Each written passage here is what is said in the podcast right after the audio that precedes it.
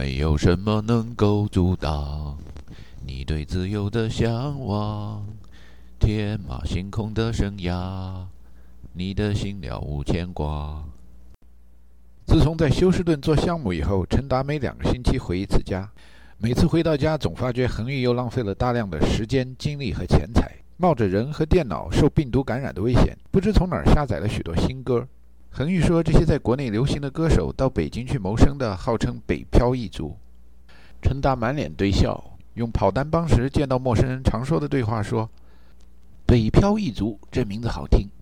哎呀，咱们是半个老乡，半个同行啊。从中国咱们到海外谋生的，那叫水漂一族，取的是打水漂的意思。海龟、海带、海马、海尾巴草，听起来怎么样？跟垮掉的一代一样响亮。”新朋旧友、亲戚邻居老是对陈达半开玩笑地说：“你那媳妇儿成天不务正业，得好好管一管了。”陈达心里想：“管老婆说的轻巧，这是比不可调和的社会矛盾还不可调和的矛盾。”恒玉年轻的时候，在熟悉他的亲人里边，以逆反心理著称。用阿凡提的话说，就是一头很稀奇的小毛驴儿。除了女孩子让父母操心的常规问题以外，在学文科理科的问题上，他跟父母老是不愿妥协。引用了一句名言：“成功的路不止一条。”衣柜哦，把爸妈气得半死，还记得啦？这是他妹妹后来这样描述道。但是最后，他跟父母的矛盾还是调和了，进了南京大学学了理科，而且毕业的时候还是班上的第二名。以如此优异的成绩出国上研究生以后，他就想把科学研究抛到太平洋里，继续的走他那成功的路不止一条的老路。无奈飞机上不让开窗子。科学研究抛不掉，还得继续做下去。在中国的时候，恒玉发觉，从小到大，身边的女同学们都竞争激烈，朋友之间经常闹得不高兴了，就是为了谁抄了谁的作业，或者谁又私藏了一本习题集。走上工作岗位了，女同志之间还是比，谁要是被破格提拔了，那女同志之间就会有流言蜚语。不过大家还是想在业务上有上进心、事业心嘛。到了美国，发觉。嘿嘿，怎么那么多女同志大学毕业以后都不上班呢？于是恒玉找到了借口要随大溜，尤其在有了孩子以后，除了带着下一代参加社区活动和宗教迷信活动以外，就是煮饭、洗衣服、看书、陶冶情操、上网下载歌曲。在回国探亲的时候，跟以前的同学聚会，别人问到他什么职业，他就说相夫教子，做家庭妇女呀。他这样多回答几次以后，逐渐发觉老有人说他在开玩笑，反应不太自然。于是他问身边要好的朋友：“究竟自己什么地方说错了？”这才有人提醒他：“你怎么能老说自己是家庭妇女呢？你这么说被人瞧不起，我们脸上不好看，你父母脸上也不好看呢。”听到这话，他心里犹豫了。回到北美以后，开始考虑要不要给自己改个职业，不做家庭妇女。电视上时髦的报道是，保守党上次竞选干得不错，以一个叫什么 “Contract with America” 的法宝。在四十年以来，第一次变成了多数党。所谓的家庭观念 （family value） 也大摇大摆地宣布：“我胡汉山又回来了。”从今以后呢，又提倡女人留在家带孩子。保守党的政客们开始攻击像希拉里·克林顿这样的民主党夫人、职业妇女，说他们后宫干政，还想搞什么医改。据说保守党的代表人物 Newt Gingrich 的妈妈。在接受哥伦比亚广播公司的 Connie Chang 的采访的时候，有这么一段对话：“Come on, between us girls, what do you call her at home? Bitch。”这“毕野起”呢，在南方口音的美语里边不是什么好词儿，翻译成中文就是犬科犬属狗那种动物，雌性。在这样强大的保守势力的排挤下，希拉里·克林顿领导的医疗体制改革不了了之了。克林顿内部班子凑在一块儿研究呢，觉得克林顿夫人还是介入国际事务比较合适，去参加国际妇女大会吧，促进女权运动。到中国去，号召女大学生们毕业以后，勇敢地做职业妇女，不要待在家里，以做家庭妇女为荣。恒玉看了电视上的这种新闻，一边看一边乐，对陈达说：“我有理由待在家里不去上班了。又怎么了？我逆反心理又上来了呀。”你瞧，我现在在国内那些同学，一个个吭哧吭哧的为社会主义添砖加瓦，人一个个争取提干，都蛮有上进心的我吧，待在家里本来还有点犹豫，现在克林顿到中国去那么说了，勇敢的做职业妇女，那我就可以逆反了呀，接着做我的家庭妇女。陈达说：“我看你这不是反希拉里·克林顿，你这是反党、反社会主义、反人民。”任克林顿夫妇通过张艺谋的电影了解中国国情，你还不了解中国国情吗？党和毛主席教我们打乒乓球，还有哪个中国孩子不会玩两下？毛主席语录里边明明白白的写着：“懒婆娘的裹脚布是又臭又长。”中华儿女多旗帜，不爱红装爱武装。时代不同了，男女都一样，妇女能顶半边天。你们这一代毕业的，中国双职工的比例高，还是美国双职工的比例高啊？我看你们这代女同志啊，经常是骑在男同志的脖子上，顶着半边天。你们顶起了半边天，然后男同志根本都够不着他们那一半儿，这就叫一手遮天。接着，张恒宇同志发言了。他一开始好像并没有正面反驳陈达的观点，可是看其实质，一个半小时的发言全都是针锋相对。他从现代妇女日益沉重的家庭负担开始谈起，说什么做家庭妇女也是一项大事业，还为其冠以好听的名字，叫什么家政。然后为了证明这是一门大学问，列举了某某某某某某有名的大学真有这个专业。当陈达简短地提出“孩子当猪养，成天在稀泥里边滚，蛮可爱”的观点以后，恒宇开始阐述发达国家的妇女在攀比的压力下，如何得给孩子加功课，还培养业余爱好，增加课外活动，因此导致教育费用以几何级数增长，出生率降低。及发达国家人口逐渐老化，以及其他社会问题。陈达偶尔回两句：“发达国家怎么了？孩子教育费用提高，父母不更得被逼着做双职工吗？成天就想赖在家里，小资情调。我就小资情调了，有什么不对吗？”然后恒宇开始建议两个人都去上班，轮流送孩子、接孩子去学校、去锻炼、去跳舞、去学武术、去弹钢琴。哎呀呀！这些 A、B、C 的孩子，父母总是给他们很大的压力。社会发展了，再加上全球化了，大概九零后的竞争都这样，更加激烈，更加精彩。每当恒宇架上机关枪开始放连珠炮以后，陈达经常爱说：“大家静一静了，下面请张恒宇同志发言。”然后就不说话了，充耳不闻家里的女主人振振有词的在说什么。恒宇呢，又是个特别能说的人，所以有时陈达不免得在心里重复一二十遍。下面请张恒玉同志发言，然后继续保持做沉默的人，默默地在心里打自己的坏主意。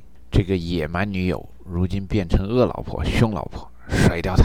什么人呢？当初怎么碰上她了？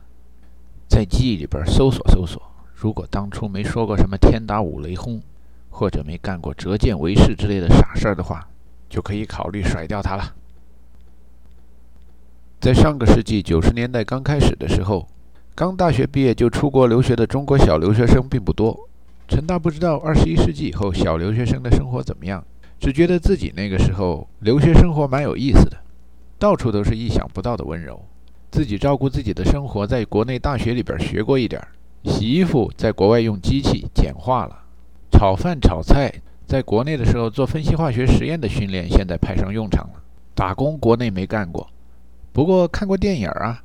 来了两位，楼上请。说到小留学生，也不全都是中国来的。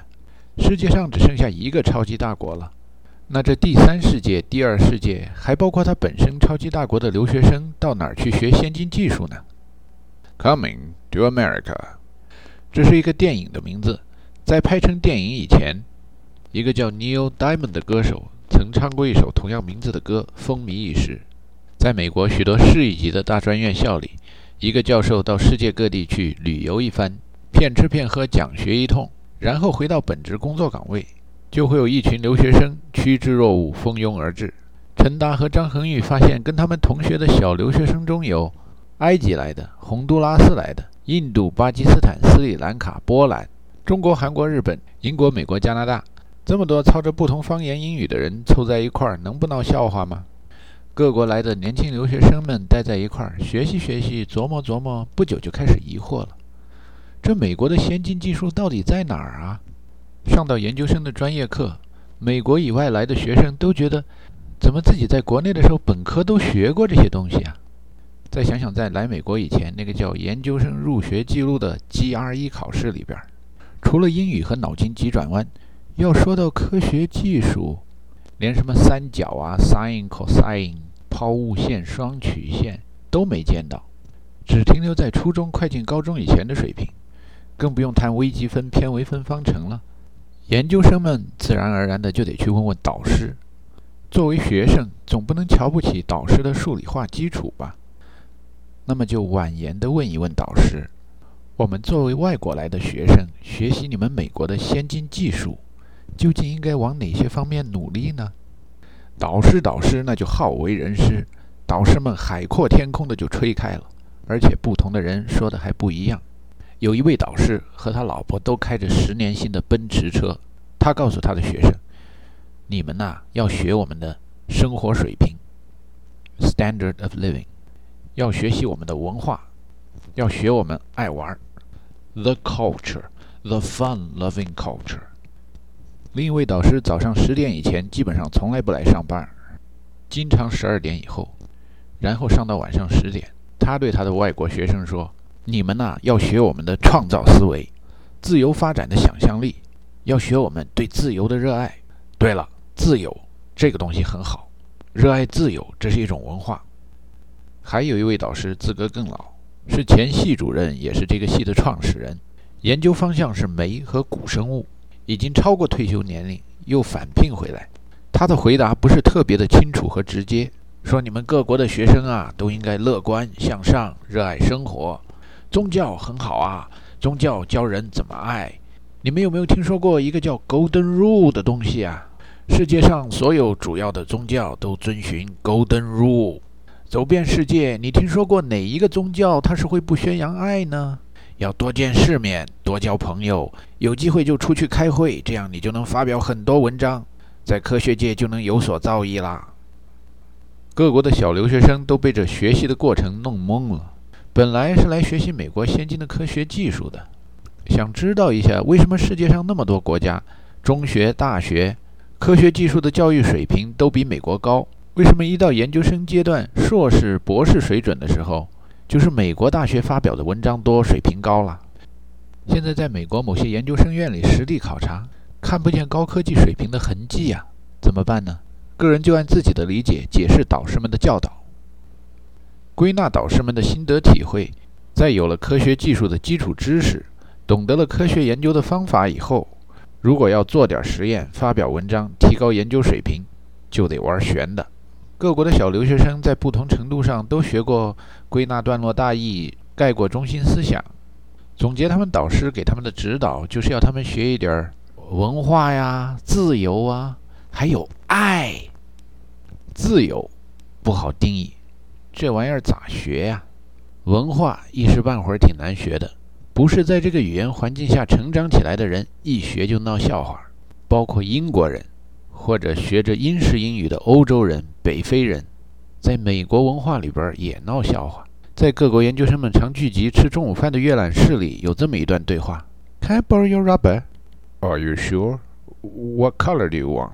在英式英语里边，rubber 可以翻译作改错字用的擦皮；在美式英语里边，擦皮得叫 eraser。rubber 这个词不是随便用的，跟爱的文化有关。自由和文化不是那么容易上手，那爱最好学了。年轻人青春期荷尔蒙分泌过度，不用教也挺好学的。某一小女孩来自北非一个伊斯兰国家，很快就迷上了美国爱的文化，经常一个人在阅览室里听着流行歌曲忘情的发呆。让她发呆的这首歌出自一个叫 Meatloaf 的歌手。I will do anything for love。然后说他要为爱上刀山下火海跳火坑穿油锅，干很多事情以后，结尾的时候说，But I won't do that。这位叫阿比尔的女孩子每次听见这首歌就如醉如痴，而且还老听，弄得最后各国的同学都问她，But I won't do that。What is uh that？阿比尔或是 Meatloaf 最终都没能给人一个合理的解释。阿比尔这个名字好熟啊！想起来了，阿比尔是花的意思。以前在中国的时候看过一部描写中东战争的译制片，叫走向深渊。爱的文化使人走向深渊呐。Don't know much about history, don't know much about biology, don't know much about science book, don't know much about the French I took, but I do know that I love you, and I do know if you love me too, what a wonderful world this would be.